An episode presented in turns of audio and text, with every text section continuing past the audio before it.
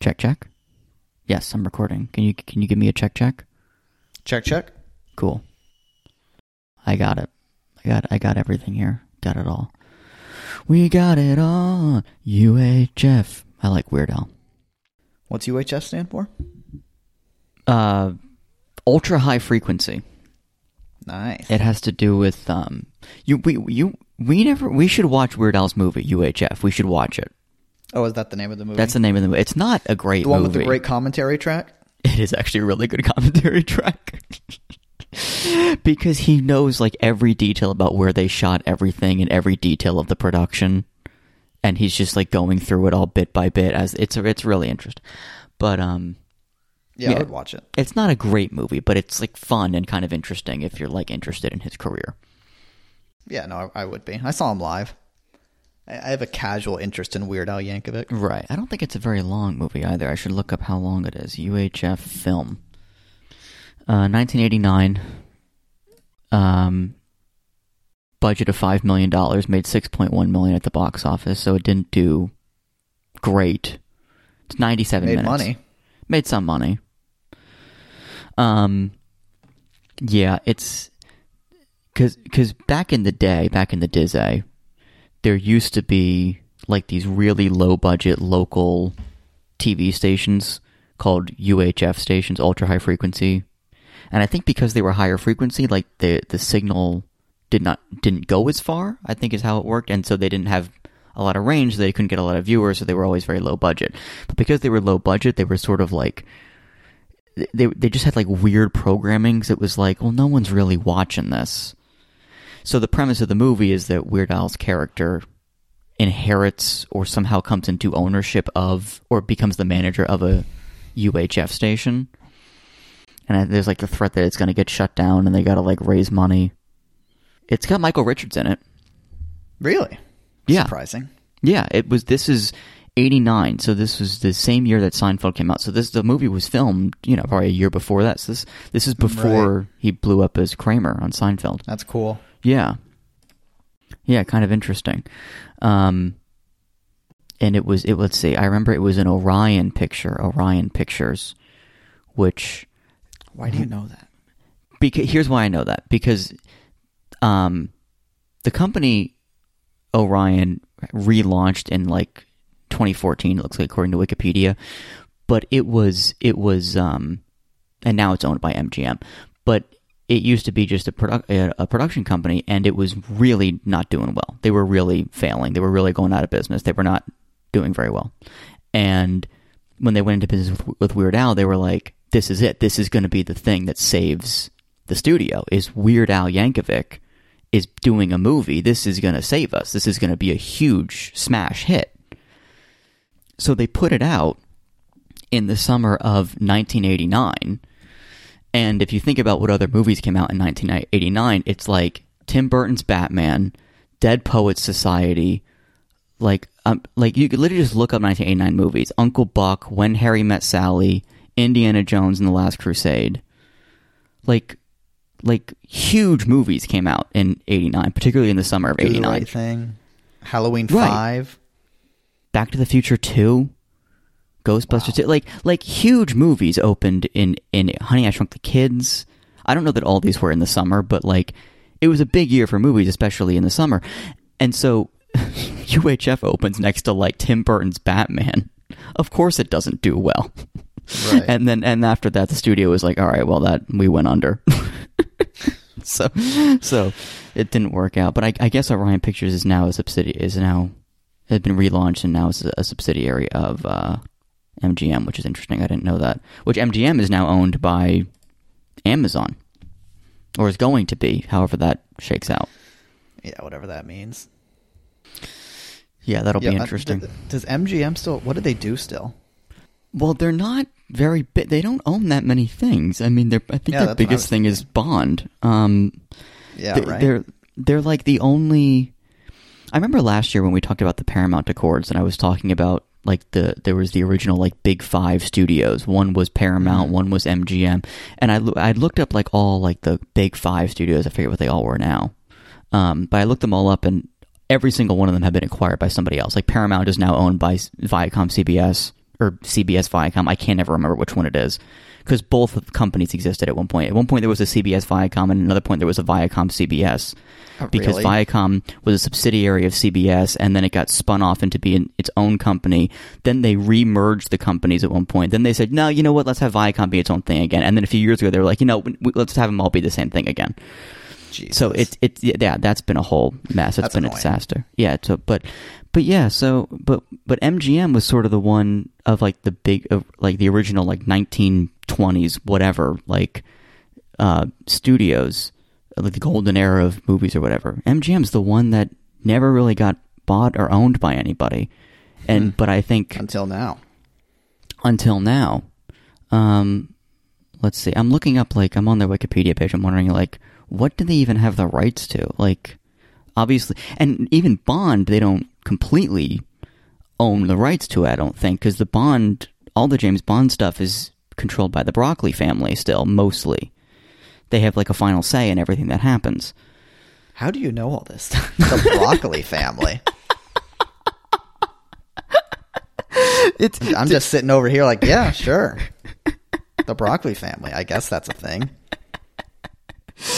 Yeah, um sorry. This is uh, th- this is this is what I do all day. This is what my brain is full of. Right, right.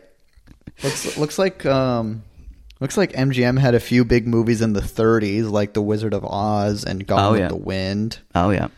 Looks like they've got the Rocky movies, Okay. GI Joe, Singing in the Rain. They're pretty all over the place Yeah. Yeah, they're definitely all over the place. in terms of story. Yeah, and it- yeah, the the the the, the Broccoli family is the uh, company is the the family that owns the the rights to all the Bond stuff, and they have their own production company called Eon Productions, which basically just makes Bond movies. Um, and they've partnered with MGM as like a distributor or something, or like a, I don't know exactly how that works. I'm looking up. I'm looking up 2020's films under MGM: House of Gucci, Yeah, I saw that. Licorice Pizza. So you know that you know they got a couple of things coming out that I'm interested in. They're doing a Legally Blonde three. I, I didn't I, even know there was a Legally Blonde two. I knew there was a Legally Blonde two. I didn't know there was. They're doing a three. Yeah, so Still like Reese Witherspoon. I don't know. It's a good question. Let's look it up. Legally Regina Blonde King 3. is in Legally Blonde 2, Red, White, and Blonde. really. Mm-hmm. Um. So is Luke Wilson. Hmm. Well, wasn't Luke Wilson in the first one? I have no idea. I don't remember. Probably. What's Legally Blondes? Legally Blondes. A, oh, a direct to DVD comedy film spin off. Hmm. All right, this we're going down too much of a rabbit hole here. Going down the Legally Blonde rabbit hole. Not tonight. Yeah, yeah, not tonight. Another another time. Um. All right. Do you want to start the show? Yeah, sure. Uh, What are we What are we talking about tonight? I mean, I mean, I mean the big topic, Eternals. Yeah, we got to get to that. We got to get this is this is a lot in that movie, and yet somehow not enough. Yeah, right. we'll, we'll, we'll talk about all of it. Um, first, I wanted to share this this mini topic that I threw in here. Okay. Oh, Do you see this? airport story. Yeah. That's right. You went to the airport recently. So I was flying back into Orlando, flying Spirit Airlines, which is the budget airline. Mm-hmm. Everything is super cheap. And I sit down in my seat, and it's it's a middle seat. Oh boy. And Why would you pick a middle seat? I don't pick. I'm not paying for a seat. I just get I just get what they tell me to sit in. You know, I thought you could pick it. I thought I've flown Spirit. I thought you could pick a seat. Whatever. It doesn't matter. May- maybe sometimes. So I'm in the middle seat. This guy leans over to me and he says, "Hey, I'm I have this the window seat. My wife is like three rows behind me. Would you consider switching with her so we can sit together?" I was like, "Yeah, sure, no problem. I'm I'm happy to help someone out." Right. And so I switch seats and flying halfway through the flight, the Spirit flight attendants they do this thing, and now we're we're going to be uh, doing a raffle giveaway thing where we're giving away 500 free spirit points to to a random customer on the plane. Well, I, I don't I don't know what spirit points are. I don't know what they get you. Me And- neither. And they're they're like, okay, and look under your look under the tray on the seat in front of you to see if you are the lucky winner. I guess there's a sticker or a stamp or something on the tray table to indicate who got the the special thing. And it was the seat that I was sitting in before I switched. Isn't that always the way? Yeah, and the, the, the two people that I, I helped out, they, they like turn around and look at me, and then they just turn back. and and uh, I'm I am sitting there like fuming for the rest of the flight for no for no reason at all. I don't know what spirit points are, what they get me, what I can use them for. All I know is that it's like you said, it, it, it always happens like that. It's as soon as something, some random giveaway that I didn't even know existed gets awarded, I was five seconds away from getting it. You know, if I had made one different decision that day, I could have gotten it. But instead, I did the right thing and switched seats, and now I'm out of 500 free spirit points. I don't. I, I was upset for like 30 minutes, maybe. I mean, not seriously upset, but I was like, God, that's so annoying. When's the next time something like that's going to happen to me? You know, Uh, it's that's probably going to be another 20 years. That's really funny. But then, as as we're all uh, leaving the flight, everyone's getting out row by row. The two of them get out, and then they walk back to me, and they hand me the 500 free spirit points. No way. It was it was a little gift certificate. So they ended up doing the right thing, gave the spirit points to their rightful owner, me, and I redeemed them online. Uh, you oh, so you did redeem them. Yeah, I still don't know what I can use them for though. You pro- it's probably I think it's just points off the next time you fly. That's that's what I think too. Maybe it's like a checked bag or something like that. Because I don't, I don't think 500 spirit points buys me a flight based off like what I remember looking at when I took a look at it. Um, but I'm I'm looking at the Spirit website right now. Get reward flights fast. Reward bookings start as low as two thousand five hundred points. yeah, exactly. So, yeah, you're not getting I'm a flight. well away from a flight, but maybe maybe I could get 20 percent off or something like that. Well, that's um, that's kind of that's kind of cool. That's kind of cool that they did that. I I would not have expected that to happen. Yeah, no, me especially on a budget airline. Why why, would they be giving stuff away? But I don't know. Worked out for me. So Did I'm they- the, did they I'm the say man who has anything? 500 spirit points. Yeah, the the people in front of me that yeah. Like, did they did they say anything when they handed it to you? Like, hey man, you're the one who's supposed to get this, or we don't we No, don't fly pretty much that just- much, or I think she just walked it back to me and said thanks and turned around. There was no conversation at all. That's- Maybe they maybe they were wondering like if I was going to run after them through the airport to get my spirit points. Like, we better just give it to them. 'Cause that's what I would have done. Wow, that's really funny. See, uh, if it was me, if it happened to me where I got the points after switching seats with somebody, I don't know what I would do because on, yeah, I guess I would have just handed it to him because I don't, I don't know what this is, and I don't even fly Right, that much. right. Maybe I would have Yeah. said like, "Hey man, you want this? You, you know, it was supposed to be your seat. I don't even fly that much." That's what I would have said. hmm And then, although I guess if you ask, if someone asks you, "Hey, you were supposed to have these. Do you want it?" If someone asks you, then then you have to say no. You have to be polite. Oh no, I don't. I'm not bothered. I don't care. Then you have to say I think to I would have said game. yes. It's like this is never going to happen to me again. Just let me have this. Right, I'll never ask right. for anything. That's really funny. All right. Well, it looks like spirit points don't expire for like 12 months. So Yeah, so I gotta I gotta figure out something to do with them. Hopefully, I, f- I fly Spirit again in the next eleven months now. uh, I'm sure you will. You'll, come up with something to do. Yeah, j- just to use these points, Right. Right. I'll, I'll, I'll fly somewhere I don't even have to go. Right. So, uh, oh, you already took you already took it out of the document. Look at you. Mm-hmm. I'm ahead. You're you're way ahead of me. Well, that's kind of fun. What about uh, what about Frontier? You're a fly Frontier. That's also got like the budget airline. I've done them a couple of times. Do you have a as well. Preference between the two budget airlines? Not really. I Me think I've done Spirit more. I mean, I, I just go whichever one is cheaper at the end of the day whenever I I, fly. Me too. I mean, they're both not good, but I, I think some people really complain and have high standards for airlines. But I'm like, as long as you, as long as you get me in the plane and get me to my destination, I'm fine. I, I'm not, I'm not super picky. End up where it says on the ticket, really. Exactly. the Seinfeld bit, remember this? I don't think so. He, he has the bit about about pilots when they get on the they get on the like the PA system and they start giving you their route, all the moves. I'm taking it up to about twenty thousand. I'm gonna make a left by Pittsburgh, then I'm make a right by Chicago, then I'm bringing it down to fifteen thousand.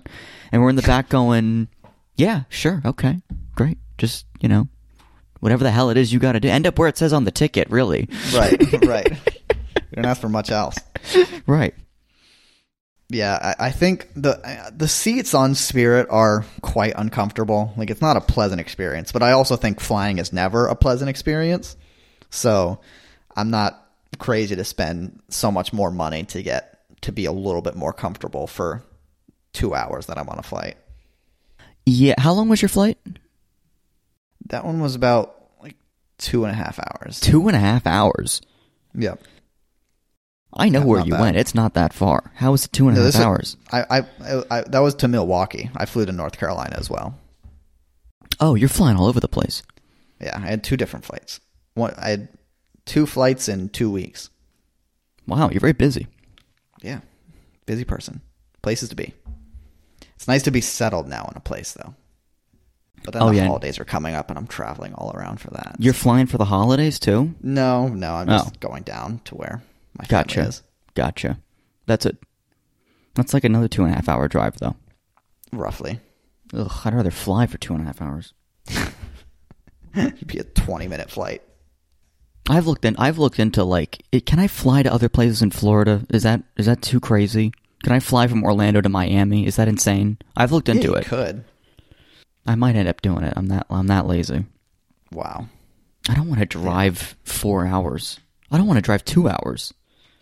Two hours is my I- limit for driving. Two hours is my limit for flying too. Honestly, Really? I don't want to fly more than two hours. I don't want to. I don't want to sit for more than two hours. That's fair. I think. I think if I that. had if I had to fly to like California or like a like London, mate. If I had to fly to London, or Mm-hmm. I think I would have to. I would have to pay for a bigger seat, bump myself up, and then if I was going to fly to like Australia, I would. I would have to go like first class because there's no way I could sit. I mean, I'd go crazy. I think if you're going to Australia, it's probably the only time you're going to Australia in your life. You know, where we live. So I think I could see the argument to getting a first class ticket there and back. You know, it might it might be worth it. I'm doing this once in my life. It's going to be like 14 hours or so. Right. Let's just let's just do this the right way. The other thing is that if you go to Australia, you got to go there at least a month because it's it's such a Yes. bitch to get there. And you got to go to New Zealand. Right. That's I another think flight. you do I think you do both in one trip. I think so. I'm gonna look up flights. I will do eventually. Really? You? Oh, oh yeah. You're a big Lord of the Rings fan, right? That's the whole reason yeah, to go. that, that's why. That's why I want to go. I'm looking up flights from Orlando to Australia, Sydney, Australia. What's the airport code for Sydney? Do I want to go to Sydney or do I want to go to Perth? Those are on opposite ends of the island, aren't they? I think you want to go to Sydney. Got to see the Opera House. Yep. P forty two Sherman Wallaby Way. P Sherman forty two Wallaby Way. That's it. Haven't seen that movie in forever. Never saw Finding Dory. Really? Never saw it. Didn't get around to it. It's fine. I mean, it's a Pixar movie. They're pretty much all good. But Right. Some are amazing, and that one's not amazing. Look at this. On Google Flights, it tells you the emissions of each flight you're going to take. Wow, just to guilt you. I think it's so that you can buy carbon offsets. Hmm. I, I don't think that's really why. Look at this. If you fly Delta, Delta seems to have less emissions. United is average. JetBlue is like a lot more, looks like. Yeah, I know when I buy flights, the website I use to buy flights, they tell you like this this flight will emit thirty percent less emissions than Hmm. other flights. What uh, what what website do you use? I use Skyscanner. I've been using it for like five years now, at least. It's been it's been real good to me. I, I use Google Flights because uh, I because I because one time I googled how do I buy flights and that's what came up. So that's what I use now. yeah, Google Flights is good. I've I've used that as well, but I just find Skyscanner to be a little bit more customizable, which I like. Really? hmm Just in terms of like you can set different parameters for your flight. Like I have to leave after noon or something like that, or I need to Oh, leave. If I need to be back in town by this time. You can like set those parameters, and it pulls up all those flights. Okay, I'm gonna look for a flight. I'm gonna look for a flight on the day we're supposed to go see the new Spider-Man movie together. Oh boy, don't bail on that. Well, no, but I want to see. Can I book it for after the movie? What time's the movie? we don't have tickets. Has You your know what we should trailer do? come out for that? What? That yeah, I was just gonna say that trailer is coming out in 35 minutes while we're recording this. Wait, podcast. really? We should watch it live and and uh, react. I guess I thought it was already out. Yeah, I don't I don't think we should actually do that because it's like I think I don't know if it's streaming anywhere. Like there's some big event happening in Los Angeles where they're debuting this new trailer. I scrolled by this on Twitter. I'm like, they're having a fucking event for a fucking trailer. Like, what's Yeah. like not even the movie. It's so stupid. I know. I know. Stupid. So, so I, I don't know if it's just it's happening in L.A. at 5:30 their time, and it's gonna be on YouTube five minutes later. I don't know what's happening, but we'll see. That's gonna be Imagine queuing up big trailer. to get into a building to to watch a two minute trailer where you know what's going to be in the trailer anyway. You know it's going to be all the Spider Man, probably. Did you see Charlie Cox trending on Twitter today? I mean, I've seen every character connected to Spider-Man trending on Twitter for the last week. So Yeah, but this is big. This is really big. how? It Charlie Cox was caught in the same place as Andrew Garfield. They were standing next to each other. That's got to mean something. Oh God, this keeps getting worse. The- It might not mean anything, does it? It probably means nothing. What is this? Oh, what? No. What are you looking at? Show me what you're looking at. Um, I was on Twitter. I was on Twitter because you told me to. Listen to this. okay, go ahead. Da- Daniel Radcliffe, Rupert Grint, and Emma Watson Oh, will join saw this. filmmaker Chris Columbus and other cast members from What? all the Harry Potter films for an HBO Max special to celebrate the anniversary of the franchise's first film, which premiered Oh. 20 years ago today.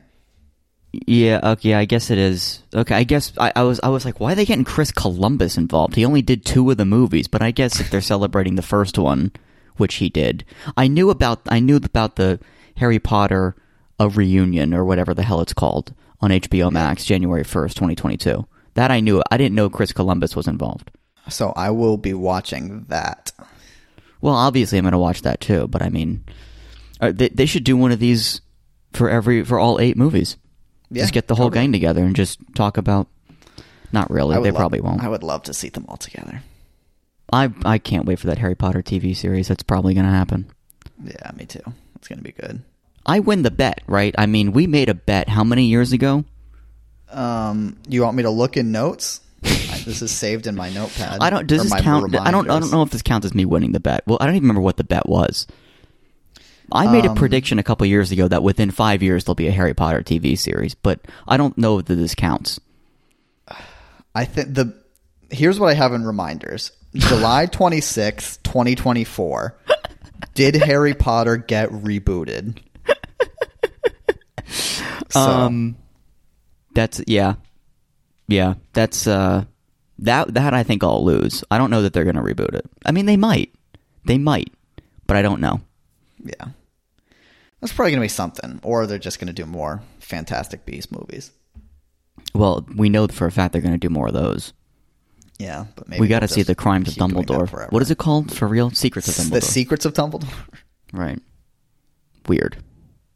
Oh God, I mean, I, as excited as I am for this Spider-Man movie, like the lead up to this has been like nightmarish.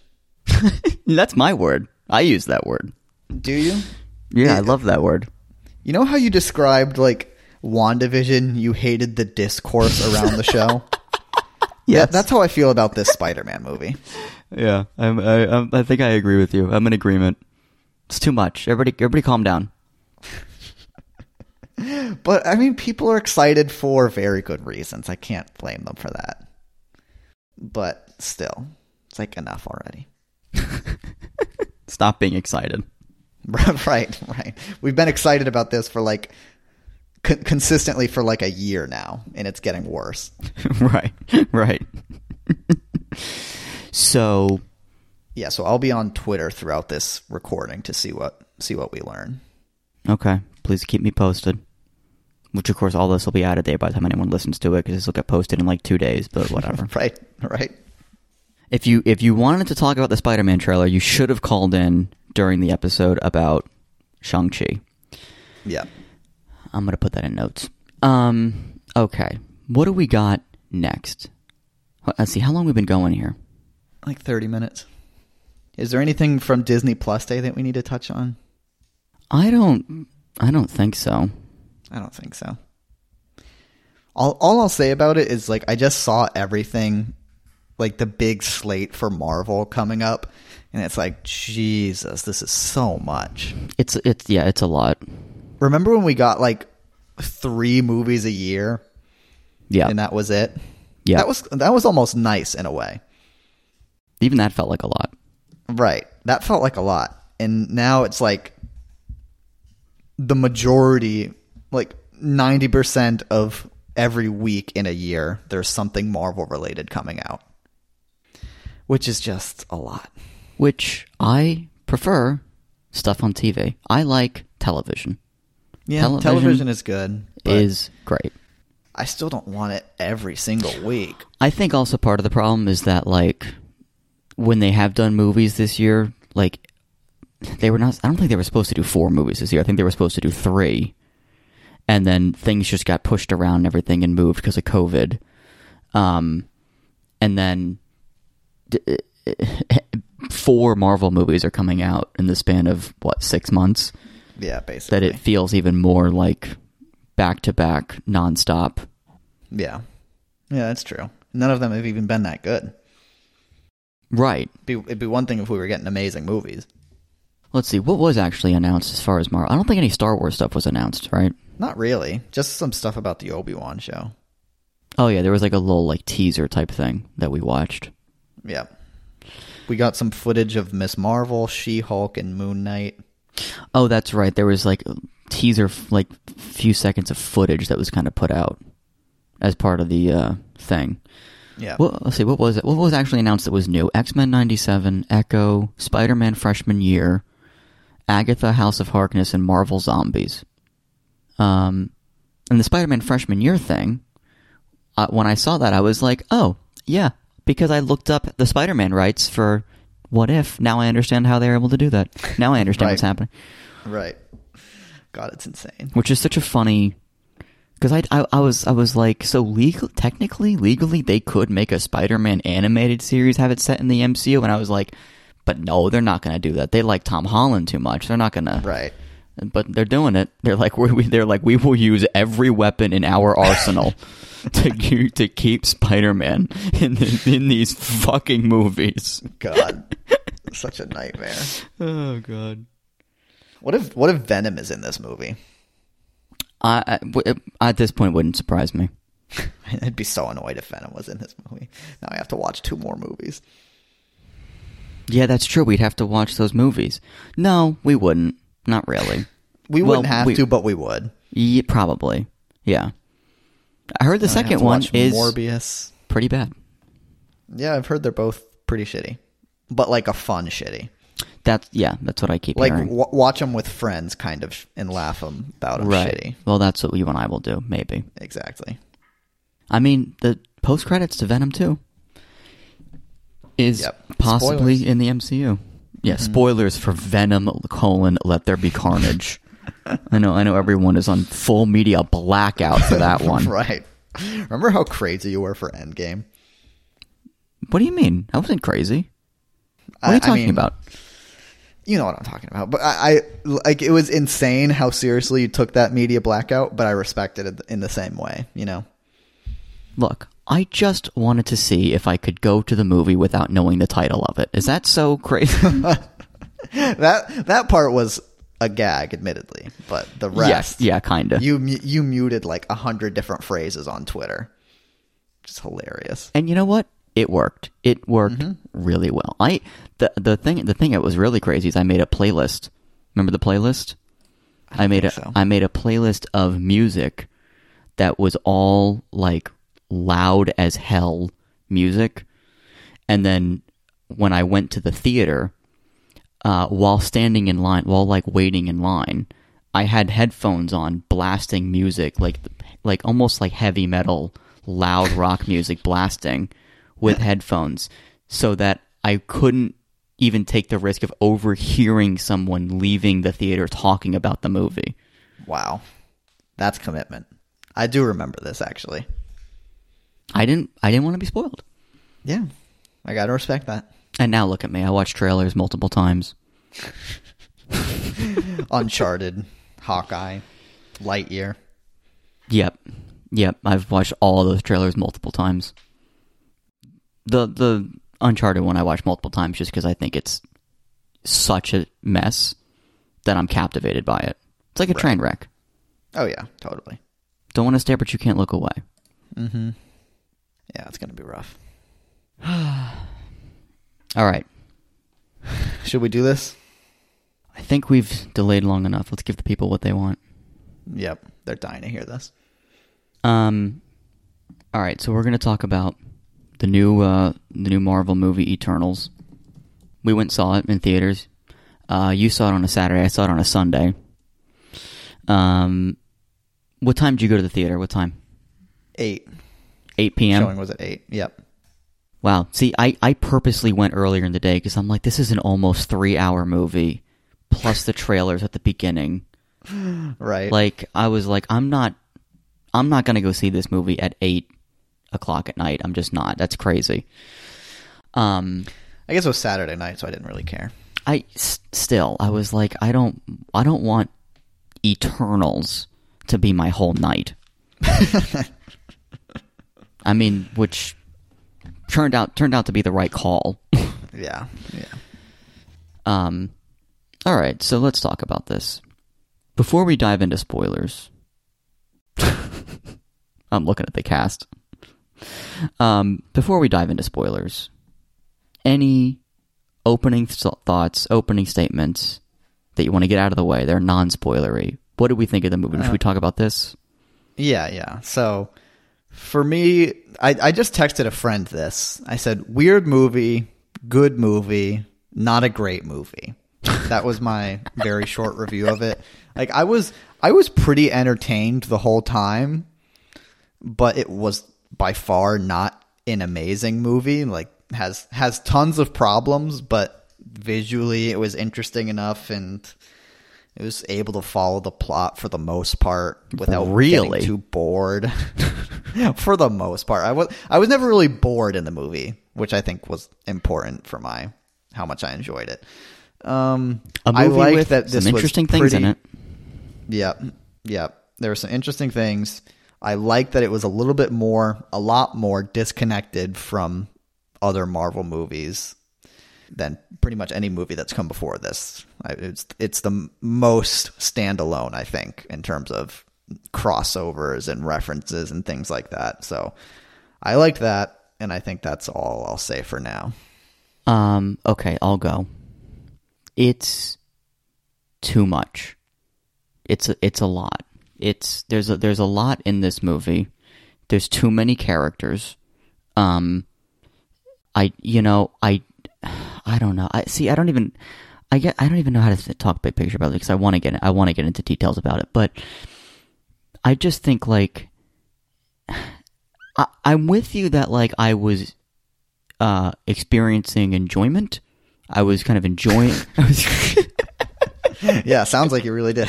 yeah, I was like experiencing enjoyment. like scene to scene. I was like, oh, this is interesting. Oh, this is kind of fun. Oh, I kind of like this. Yeah, this is okay. I figured out what I'm wanting to say about it. Scene to scene, I'm like, en- I'm mostly enjoying it through probably most of the movie, at least. But then, as it got closer and closer to the ending, I started thinking more and more about, well, hold on, how does this all hold together as a movie with a, like a storyline and a plot and like an arc and character arcs, and how how is this working as a one cohesive thing? Like I, I feel like I wasn't complaining about individual scenes, but I was like, how does this work?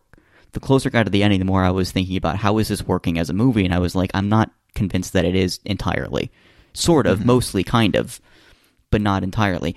And I also noticed that I sometimes when I watch movies, um, I kind of find myself getting caught up in because I'm always interested in how people make movies. I'm interested in like the process of making a movie. I'm interested in how movies get written and how and how how stories are designed and like what are the beats that you have to hit in a story and what are plot points that you, when do you introduce them and like I'm interested in like the mechanics of storytelling. So sometimes when I'm watching a movie, I find myself thinking like oh okay. So is this this is like the midpoint of the movie or where, or where's where's the inciting incident that kind of kicks everything off? Or okay this feels like we're in the third act now we're kind of closing it i think and but i also think like if i find myself thinking about those kinds of things during the movie probably not a great sign. Because it's like if if i'm if i'm not engaged enough in the movie then I, I, I that's where my mind goes is I start kind of like breaking it down.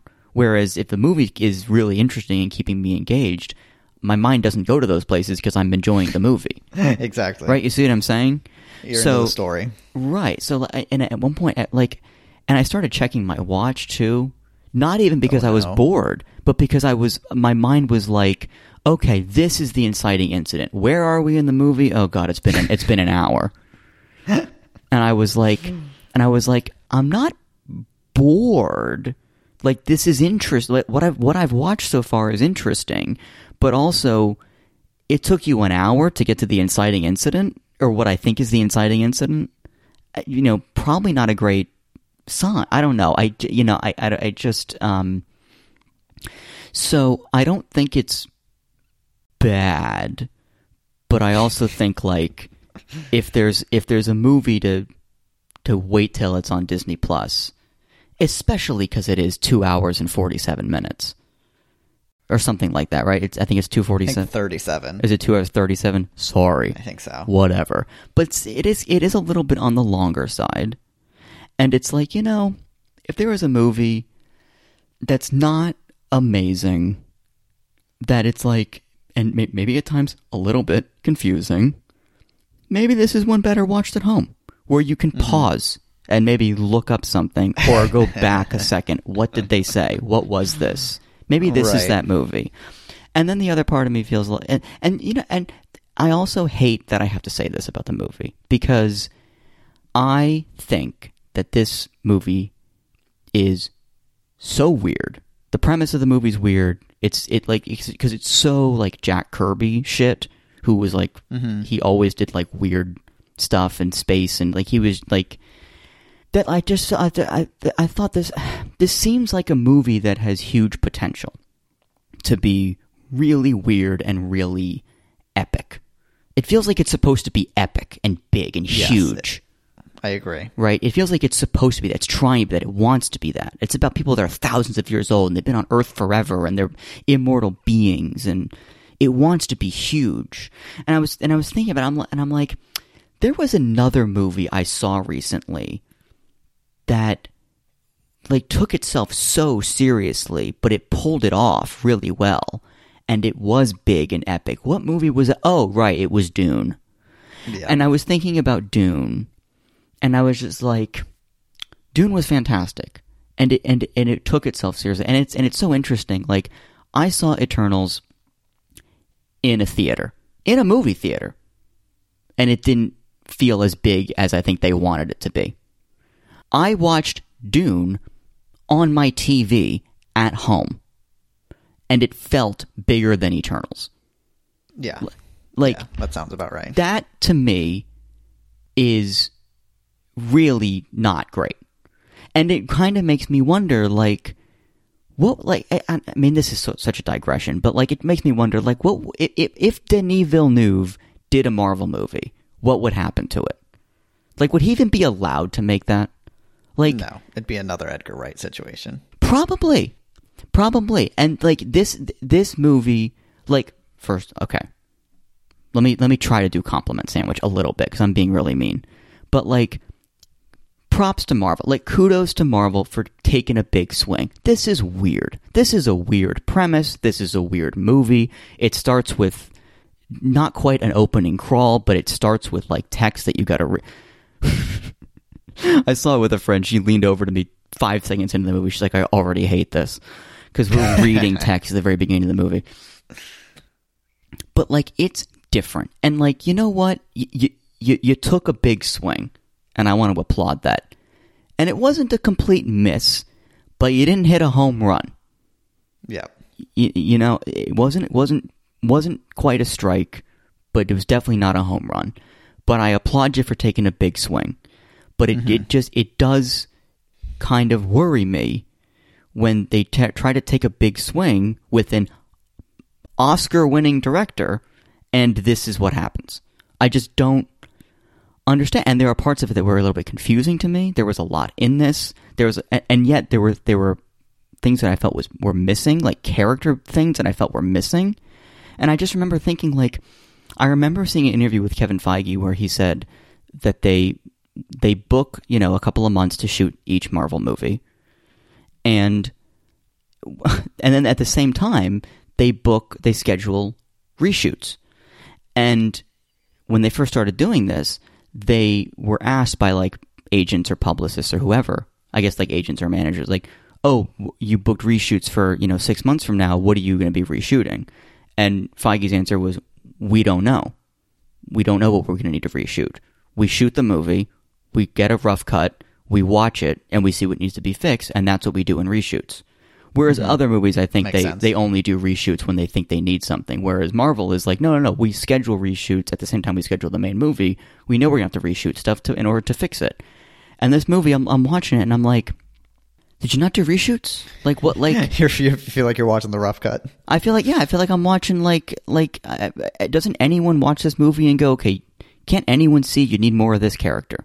This this thing is not developed enough, and we'll get into the details in a second. But it's just like, I don't know. It's just it's just it's weird. It it it uh, that that it it's it's again it's not terrible. It's not like it, like people are calling this the worst Marvel movie. It's not. This is not the worst Marvel movie. No. No, not. I mean, I I would say that goes to Incredible Hulk. You could argue Thor: The Dark World. This is not the worst. Okay, No. For but sure. I just feel like what happened here, and and it and it, it makes me worried. It makes me worried. Like, are, if they're trying, if if Marvel wants to do really big and weird and different things, and they really wanted, to, I mean, we've talked about how they, you know, in like phase two ish, they started really kind of differentiating, and not all the movies felt the same anymore, and they started going more into different genres, and you know, like Thor Ragnarok is a comedy, and you know, Winter Soldier is like an espionage movie. You know, they started doing more like that, but now they they want to they want to be even more different. They want to really diversify. But maybe like is is the is the the machine that is Marvel Studios is it not flexible enough to adapt to such a big swing? Or is Right. or is the, is this just a growing pain? Like I just I don't know. You and you, you like you mentioned some of the earlier movies that have that have come out this year and some of the earlier projects, Falcon and Winter Soldier. I'm looking at you, and I'm looking at you know I'm looking at some of this stuff, and it's like I I keep thinking about the the phrase that I have. I think is it my I think it's my bio on on Twitter or Letterboxd or something like. But like the phrase that I keep thinking about from Endgame is the sign on the wall that says "Where do we go now that they're gone?" Which, in the context of Endgame, it's obviously about the people who went away. But in the context of like the like the meta context of that statement is mm-hmm. Endgame is about the old characters and the old movies and that phase of Marvel going away. Where and and so the question is this fr- in regards to this franchise, where do we go now that they're gone? Where does this franchise go from here? And it and uh, from what I've seen over the past year, none of it's been shit, but I also feel like I have not been completely blown away. Although Loki was pretty good, I got hand- Loki Yeah, I was, was I, gotta hand it to Loki. There's Loki. Yeah. I got so I you know I'm not I don't want to put everything in the same bucket, but I don't know. I, I don't, mean, I think I think Loki is an example of a, a, like a swing and a home run for something weird and different. yes, Yeah, I the would agree with Eternals is not. right. So what which I mean maybe that has to do with the fact that that's a, a multi-season thing. They're not just telling one story. I don't know. I don't know. I don't know what that's going to be.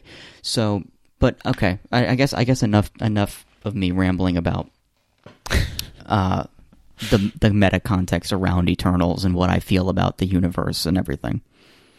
I mean, do you are you, are you do you disagree with anything I've said, or how do you feel about what I've said so far? Um, not not majorly. I don't think. Yeah. Okay. I I, I think this is. I, I I'm interested to dig into why this was so much worse than Dune. I mean, I mean, just like like it, just in terms of like the the they're taking it seriously part of it. You know, like the like this is something that should feel epic and amazing. Like that's the premise of it. Like Im- immortals and everything. Pretty much everything you said. But like, I'm I'm interested in the conversation about why it doesn't feel like it when you watch it. And I don't know that I have an answer to that. I don't know that I'm film literate, movie literate enough. I don't know if I do either, but I feel like we'll come, we'll find something along the way. Yeah, I mean that's the thing of like you know we like to talk about movies, but we're not filmmakers. We don't like we don't study this stuff. I mean, you took an intro to film class in college, so you have a, you have a leg up on me. But Sure, barely. but yeah, I mean we're just people who like movies. We're not uh, we're not experts, but you know, so you know, I'm sure there's someone way smarter than us who can explain what it is that makes a movie feel big and epic and what doesn't. Because all I can say is, well, I feel like, and it's like, well, it's not super helpful. That doesn't help you make a like if, if I if I was tasked with making a movie and I wanted to make it feel big and epic, I'm like, well, I don't know how to translate my feeling into Right. telling people what to do in order Yeah. to like w- specific directions to give people to me. So I don't know, but yeah, maybe maybe throughout this conversation we'll stumble upon something interesting. Yep, I think so. All right, should we blow the spoiler horn? Rip it.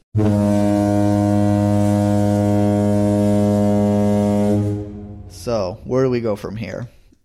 Do you have a plot synopsis to walk through? Um, yeah, I, I have the Wikipedia page open if you want to. I mean, Perfect. should we start with the best character in the movie, Patton Oswalt, playing the what does he play? A dwarf, an elf, a, a what is a, a gnome? What does he play? Goblin thing, whatever. it goblin is. thing. Yeah, yeah. yeah, the, some of the worst CG Marvel has ever done. you know what's It's funny? really bad. is I could barely pay attention to like the graphics on the gnome because I was so Mm-hmm. I was going, who is that voice? I know that voice. Who is that? It didn't even hit me that it was Patton Oswalt. I think I, I think I looked it up later and I saw like, oh yeah, of course, yeah, yeah, yeah. Yeah, Patton Now Oswalt, his uh, his second MCU role. right? But th- but see, before he was he was just playing he was playing like a set of twins or something. This is primarily a voice role, so it's Yeah. sort of like a um, Vin Diesel type situation. Not Yeah, not really, you know that story It of Vin works out. Diesel wanting to play two Yeah, characters. Yeah, I remember. hmm Yeah, he wanted to play Black Bolt because he's like, well, Black Bolt doesn't talk.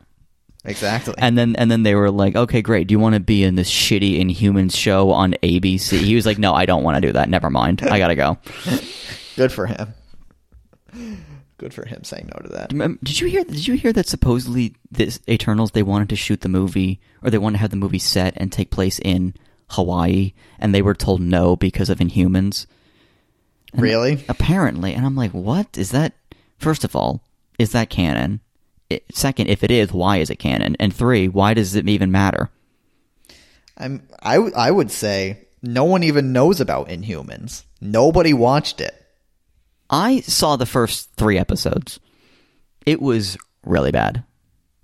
I, I don't think anyone would see Eternal set in Hawaii and be like, "Oh, this reminds me of that horrible Inhuman show from seven years ago." Right. No, no one. I don't think anyone saw that except you, who saw three episodes. I I made a point to make sure that I've seen at least one episode of every single thing of every single Marvel show that is MCU. Yeah, that's another one where I saw like two or three episodes, and I was like, no, this not Cloak and Dagger is not as bad as Eternals. I mean, I'm sorry, as Inhumans. Um, Still nothing great. Cloak and Dagger was like, this is really basic. Like, this is the like, it's the kind of it's the kind of show where it's like you're doing the bare minimum to like have a story and have a plot and have characters. Like, good for you. You're doing you're scraping by. Like five out of ten. You're doing the app. Like you're you're doing the minimum required to have a coherent, somewhat decent story. Like, mm-hmm. but no, nothing built on top of that. And Right. Inhumans was like even less than that. Inhumans was like it was just bad. You know what was surprisingly actually kind of good was Runaways. I saw the whole first season of that. Never saw season two and three. I remember hearing that was good, but I never saw it. I, I sort of bailed on all of those ABC shows, whatever they well, Runaways was They're like Freeform or whatever. Hulu. Hulu. Okay, yeah, I didn't even know that. You know what's a you know what was a good Marvel television show? Daredevil. Oh God, I love that show. Four minutes until the trailer. Okay, I'm not watching it. I'll, I'll watch. You're gonna watch it? No, no. I'm I'm gonna be monitoring Twitter though. I might watch it. I might end up watching it. Probably just for fun. Just for fun. I, I would like I would like to see stills from the trailer. I don't want to watch it though. That's fair. That's fair. You're not on a full media blackout for this one. I mean, I, I basically decided like just just say like tonight Tobey Maguire, Andrew Garfield, Charlie Cox, they're all in the trailer. There's no way I'm going to avoid this unless I stop using the internet for literally the next month. And that's not something I'm able to do. So if I, Right. I I've just contented myself to the fact that I'm probably gonna find out who's in the trailer. Um, I'll probably see some pictures of it as well. But if I can avoid footage and like lines of dialogue, that would be nice. See, this is why I kind of wish people were less freaking crazy about wanting to know everything immediately. Like, because, like, I kind of have the attitude, and I wish other people had this more, the, of like, I'll find out when I see the movie. Like, I don't, like, I don't need to know. I'll just go see the movie, and then I'll see what's in it. Why do I need a trailer? right. Like, right. And in a way, I'm annoyed I'm gonna see tra- the movie. Right, exactly. I'm annoyed that trailers even exist. Why even do a trailer? New Spider-Man movie. The last one made a billion dollars. You're gonna see it. You know, wh- why do you need a trailer for? You're gonna see the movie. I don't know. I don't get it. Remember after Endgame came out, like a week later, they had trailers with Cap picking up Thor's hammer. Oh, that's so sad. But I, but I also think like that movie did so well opening weekend. Maybe it wasn't the next week. It maybe it was a few weeks later. But I think that I think that movie did so well, and so many people saw Endgame like opening weekend that I think at a certain point they were not trying to get people to go see the movie. They were trying to get people to go see the movie again. You know, like I think the trailers mm-hmm. kind of became about like, don't you want to see him pick up the hammer again? Do you want to see him do it again? Don't you go see the movie? I think that's what it kind of became. Should we talk about Eternals? Yeah, good idea. So in 5000 BC, 10 superpowered Eternals. Already we've got a problem. 10 people, there's 10 there's this is too many characters for a movie. I'll ar- I'll argue against this. Go ahead. Ocean's Eleven. I, I, this this is the argument for there's not such a thing as too many characters. You know, like I think great point. I think I think people said this about Justice League when when Justice League came out and they introduced Aquaman, Flash, and however many other characters for the first time in Justice League, Cyborg. Everyone was like, "You can't introduce these; these all need to be set up." I don't think they do. O- Ocean's Eleven introduces you to eleven character main characters that you have to follow that are like all in the same team throughout the movie. They're your main story driving the plot. We know all of them and we have a like we know at least a little bit about them. We can describe all of them. I think it's completely possible to make a movie with this many characters and have it be understandable and be able to differentiate each one from the next but it's very difficult to do i will say it's very difficult and i don't think they do the best job of it here Okay, so here here's what I'm going to say. Uh, because um I have not seen Ocean's 11 in many many years. Okay? I don't know when was the last time you saw it. The last year okay, so okay, so let me ask you. You saw it way more recently than I did. The, not, it's not like every single character is fully fleshed out and developed. I mean, there's there's No. like there's there uh, There's like the main three. Right. There's like the main three, and then you have the other eight, right? Yeah. Okay, see, see, I think Eternals is trying to give all ten like backstory and complexity, and and I think it's I, like I think it's trying to give every single character a, a completely fleshed out storyline, Yeah. at like equally, and I think as a result, I feel like I don't know who any of these people are because there's so little about each one because they're trying to give somebody some. I mean, again. Yeah, they spread themselves too thin. uh, although I bet it could be. I mean, I don't know. It, it's it. You, you got to give every character something to like hang your hat on, but it, it's it's almost like they don't want to. They don't. They they don't want any character to have something too small. They want to give every character a full thing. Mm-hmm. Like I like. You, you, you, for a cast this big, you have to kind of pick a few to be like your main, and then Yeah. the other ones you just give them like a little something. Oh, this is their tiny arc, kind of in the background. That's kind of how you have to do it, I think. Yeah, I would agree. Whereas this this one, they try and give everyone a big thing. Right, and it it's it's too much. I mean, I- at first I thought, let me, I'm looking at the cast. Who, who was Gemma Chan's character? Cersei. I thought at first, the beginning, beginning, I'm like, okay, so yes, this character. I was like, this a lot of people in this movie, a lot of Eternals, but Cersei, she's going to be like our main person that we follow. That's what I thought the hmm. movie was going to be, and then I feel like she's sidelined for like the middle of the movie. Right. Where does she comes go? Goes. Right, and it's like so. So she's not the like the lead. Like, like really, what you want to do is like it should be like Cersei and Ikaris, right? Gemma Chan and Richard Madden. That should be like the two main that we like following. We're really invested in them, but we're not. No, wrong. Am I wrong? No, no, I, no. I I think that's I think that's accurate. I would I would also say like Ajak as well, who's supposed to be like the leader of them, and like she's she's the leader and she dies like very early on, and we know nothing about her, and they're like visiting, they're like visiting other Eternals, and it's like, hey Kingo, like stop stop joking around. Ajak died, and Kingo's like, what? Ajak died? No, and I'm just like, I, I don't know anything about Ajak. I'm sorry. Like I don't I don't I don't care.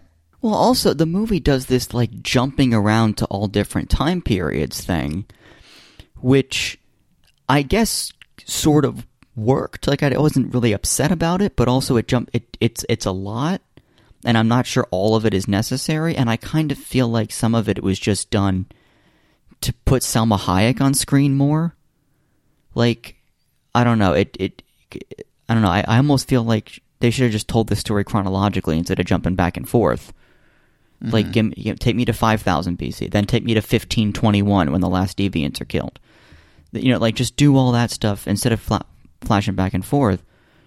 I don't know. It, it just, I, I, I didn't, I don't know. It just, it just seemed like, it, it to me, it felt like, oh, they, they, they, they, don't want to have killed Salma Hayek off so early. They want to keep her in the movie a little bit more. Let's do flashbacks. Yeah. Right. Kind of how it felt to me. So they're sent by the celestial Arishem to Earth on their starship, the Domo, to exterminate the invasive deviants. The last of the deviants are killed in 1521.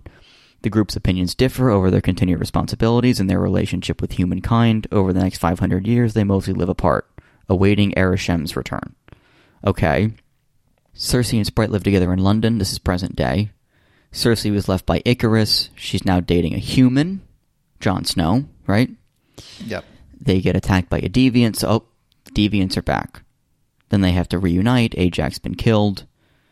The deviant has a name in the plot synopsis. Kro. K R O. K R O. Kro. Deviant. The deviant Kro. Of course.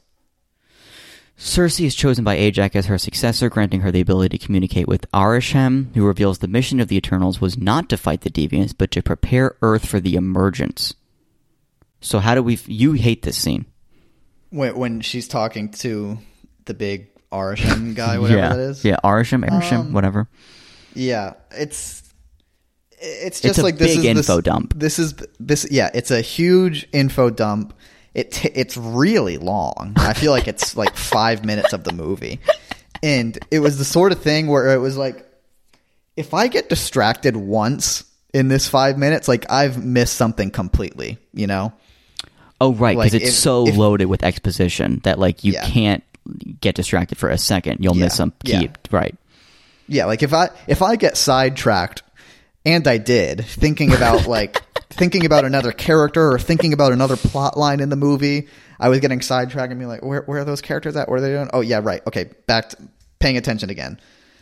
Like I was, I I missed like maybe twenty seconds of dialogue and was like completely lost on what was happening. And I, I was able to pick the pieces back up later. It's not like it ruined the experience or anything for me, but it's just a lot that they have to explain, and it's all very confusing. Yeah. This is the scene that happens about an hour into the movie. Yep. This is what I, I felt like. Oh, this is the inciting incident because this, this is what kicks them off to all get the gang back together. We got to save humanity. But like, I'm only on the third paragraph on the Wikipedia plot synopsis. like, why why Right. does it take an hour to tell us that there's there's Eternals? They kill deviants. They break up. They get and, and Cersei and Sprite live together in London. Cersei's dating a human. The deviants are back. Ajak's been killed. Here's the real mission. Yeah, For, I guess- for a long time, it's introducing us to characters. Yes. And I guess I guess that is kind of a lot to do, but it I don't know, it just it seems like that it seems like it shouldn't take an hour to get to I don't know. I don't know cuz it's it's not that complicated of an idea. I don't know. You're right. It's a lot of introducing characters. And then and then that, and then now the deviants are back. And I think I honestly I think the whole deviance thing I I wish they would just have done away with this entire thing. Yeah, it's. I like, don't get why it's here. I don't get why this storyline is here. The story is not about the dev. The story, the story, ostensibly, is about them having to save Earth from exploding because some seed is being grown or something. A, a, a being is going to come out of right. a celestial is being born, which is going to blow up the planet. Why are the deviants in back? I does. I don't understand how that. I don't, what does that have to do with anything? I don't get it. Yeah, why are they back? That's a really good point. I mean, I. Think, I mean, it's I, I I just have a hard time like understanding like okay, so there were these deviants that were supposed to they were supposed to kill all the life on a planet while the celestial was being born or implanted in the planet and then the deviants were made poorly and they couldn't evolve or they could evolve or something No, that no the pro- and- no the problem was that they did evolve, and they evolved so much that they were no longer under control of Arishem. and that's why the Eternals get created, and the Eternals have why, to. why were the deviants created in the first place? Because he made a mistake Why were the deviants created? to kill.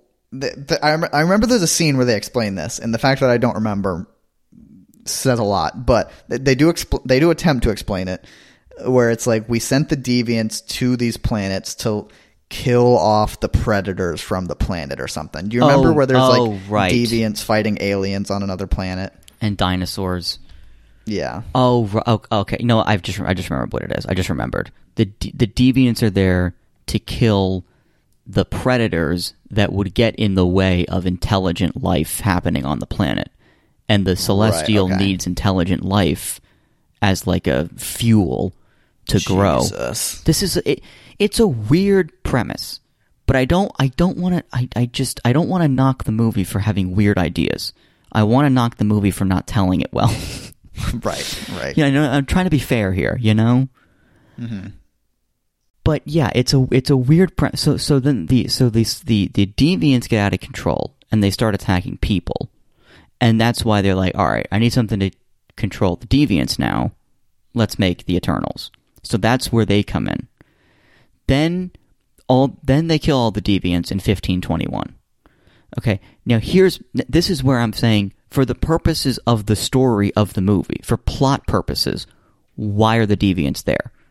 I understand that in universe, like in the story, the deviants come back because they were frozen under a, a, a glacier or something, and then the glacier's melted, and and now the, devi- the deviants that were there are now unfrozen, and so they're back. I I understand that that is the the in universe explanation. I don't understand what having the deviants return does for the plot of the movie. You see what I'm saying? Yeah, no, I, I, I completely agree, and I don't really have a good answer.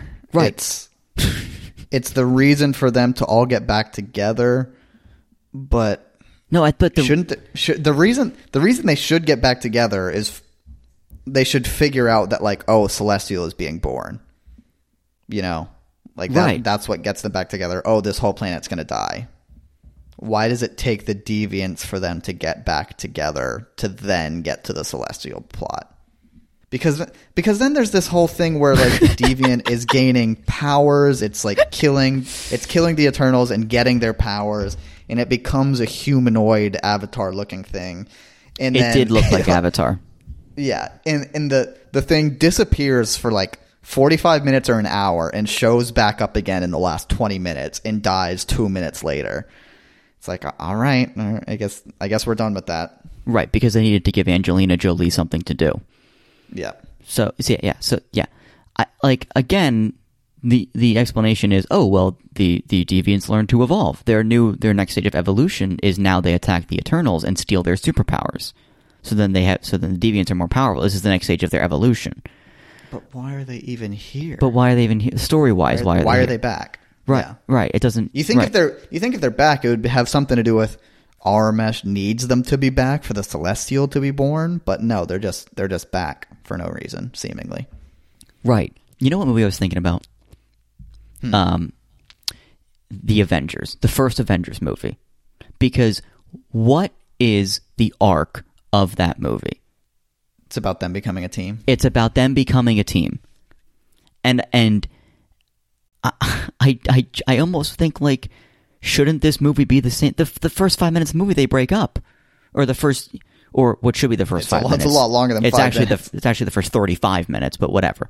But like the beginning of the movie is they break up. Shouldn't the arc of the movie be they have to get the team back together again in order to like I feel like that should be the movie. I mean that granted that's a little simplistic and you could argue they've done that before, but but that would work. I, I mean, is, isn't that what happens? No. but but I don't uh, is it what happens?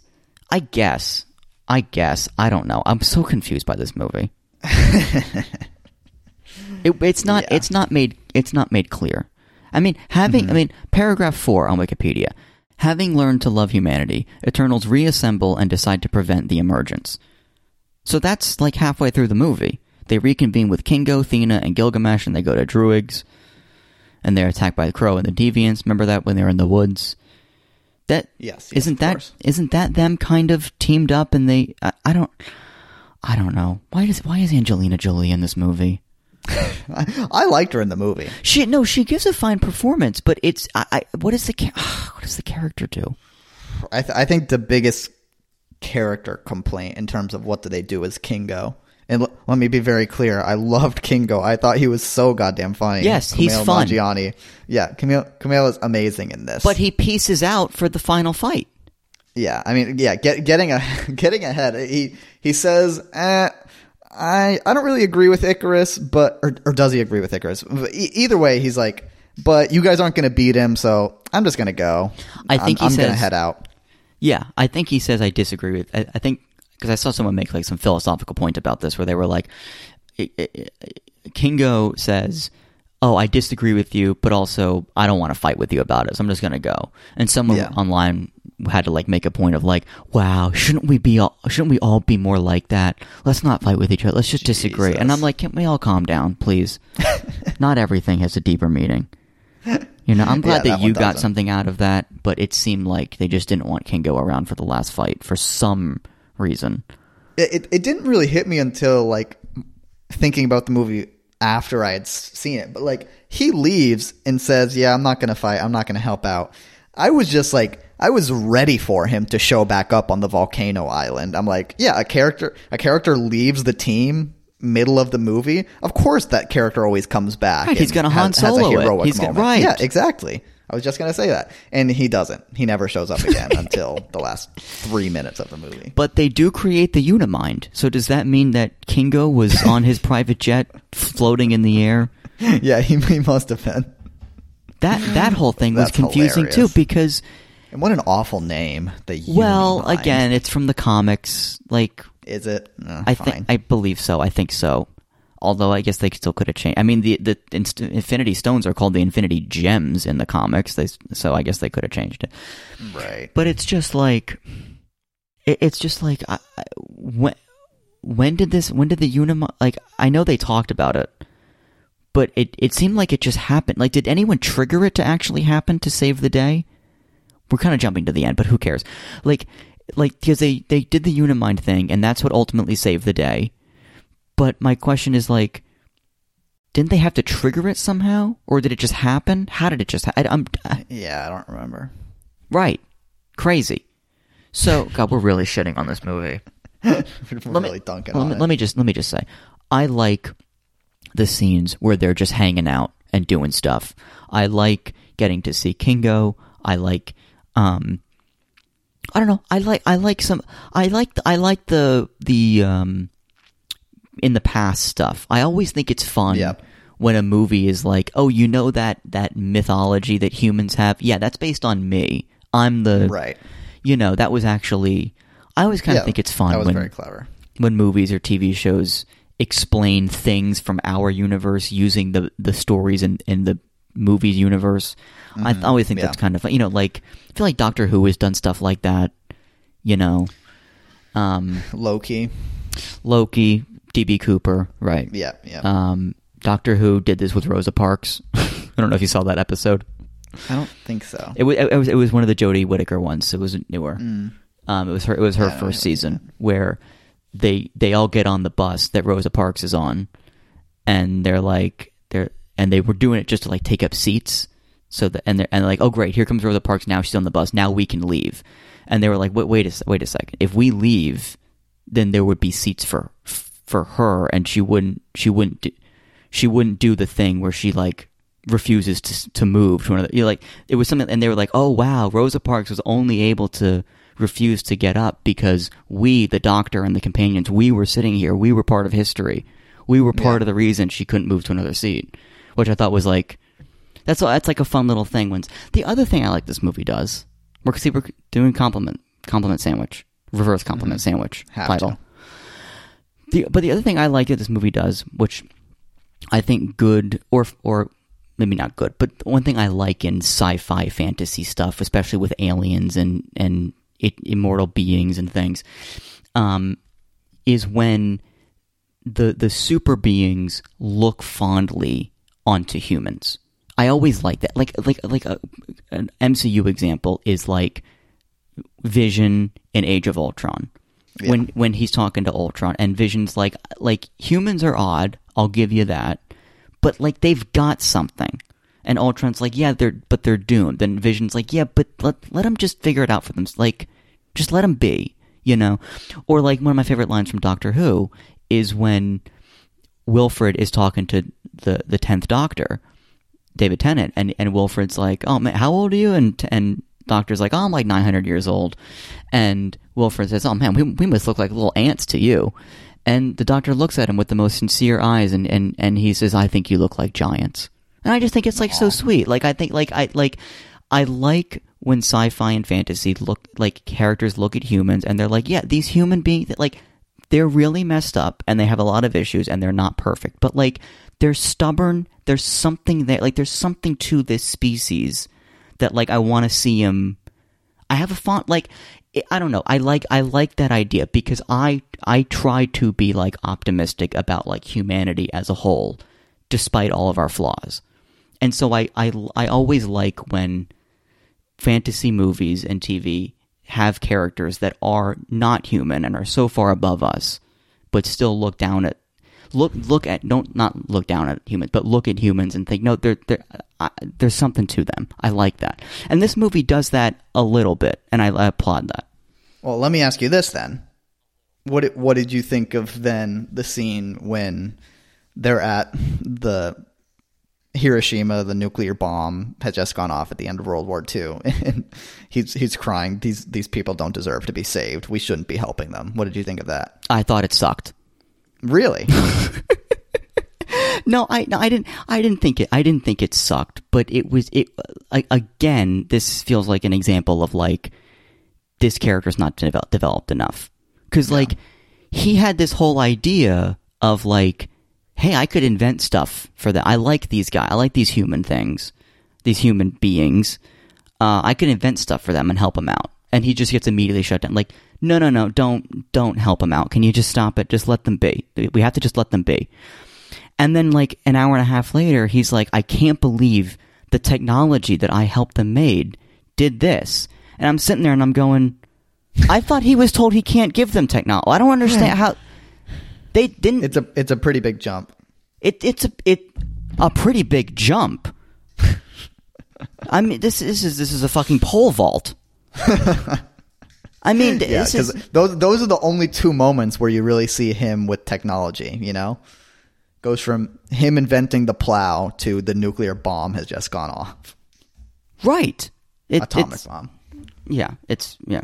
So, I mean, I I understand they wanted to have a moment where they where they were like where they wanted to show someone who had given up on on humanity and then they wanted to like have a scene where they like win them but it's weird because they go from a guy who has given up on humanity completely like and then fucking smash cut to like he's got a family he's got a husband he's got a kid he's happy he's like i have faith in humanity again because i have family and i found love and it's like what how did i thought you hated humans now but now Right. i don't it seemed like it was too much it were too it was like i'm getting whiplash here I mean, I didn't think it was handled terribly. Like, I like in in the moment, I'm like, okay, I kind of see where he's coming from.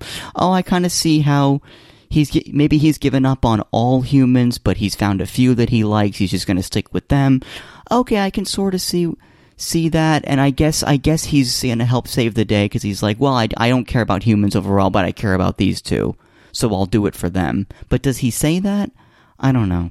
Yeah, I was just trying to think of what is what do they say to convince him to join the team? Because at first he's very resistant, and it's, it's sort it's sort of a weird resistance where they're like, "Hey, if you don't if you don't come help us out, the pla- planet's gonna explode," and he's like.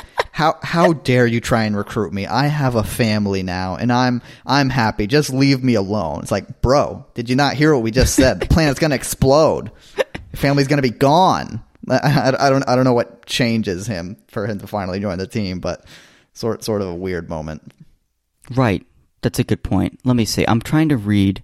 What was his name again? Fa- Phastos? Phastos, I think. After cremating him, who did they cremate? Oh, oh, Kro kills Gilgamesh. Right. So they cremate Gilgamesh. They visit Phastos, Phaestos, who proposes for Druig to put Tiamut to sleep by amplifying his mind control powers with the Unimind, a connection between all Eternals. Can we can we go back to something? Go ahead. This is another thing that was hard to follow. Um, Angelina Jolie has these. They call it Mahd Wy'ry, I think. yeah, yeah. She's pissed What? mad. Yeah. What what is this? Where she I don't know. So what? What the Eternals are? the guy at Arishem explains you guys are all the same and have done this many times in many different universes. Is that what he's saying? But it's you every time, and now you're and Angelina Jolie is seeing like different versions of herself doing this. I don't know. It, it, it, I think you know what I'm talking about, right? There's something there. No, it's it's something. Well, I think my understanding is that like something happened the last time their minds were wiped, but her mind wasn't wiped correctly or something. So now she's gone. She's got mad cow disease or whatever. She's gone Yeah. mad because the, Okay. the the mind wiping thing didn't work correctly. That's what I Right. think. It's it's something like that. Yeah. but you're saying she sees herself doing that? I don't.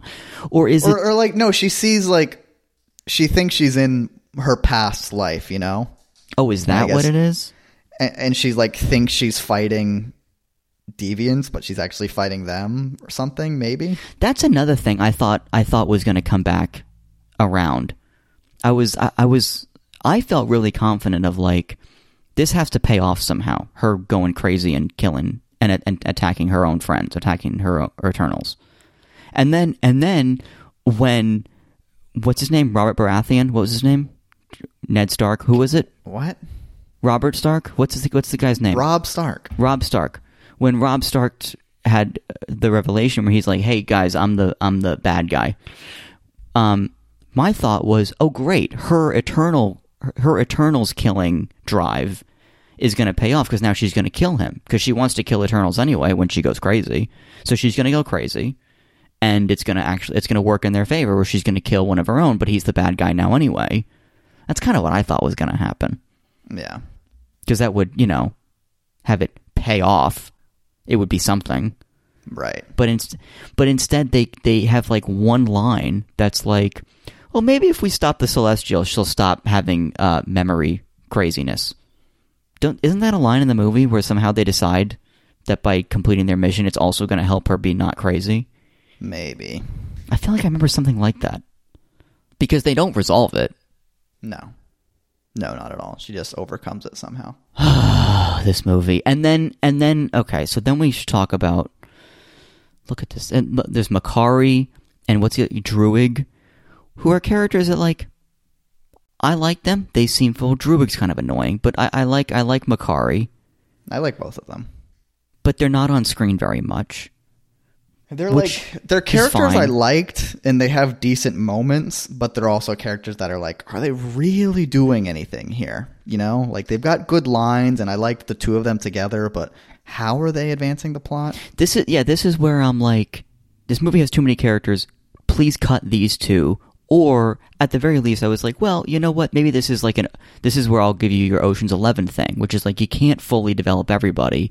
These are the two that are not really fully developed. Then we're just gonna they're just gonna be in the background they'll they'll do something once in a while they'll help out once in a while you know Yeah. this guy I pushes I the was button on the on the bombs right. that blows up the safe to get to get it open or whatever in the Yeah, casino I, I was more happy than unhappy with those two.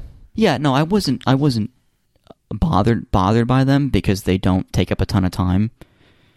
But then that, that part of me wonders, like, are they purposely not giving them time because they don't have time for everybody, or should these characters be cut? I don't know. I can't decide. But I guess they got to be there because they're part of the team.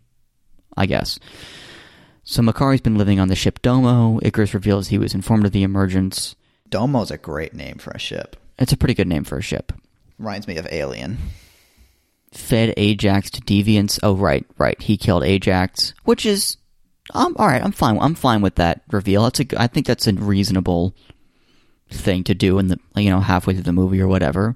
Of Yeah. like, turns out this guy was actually the bad one, and he's the reason that our leader was is dead.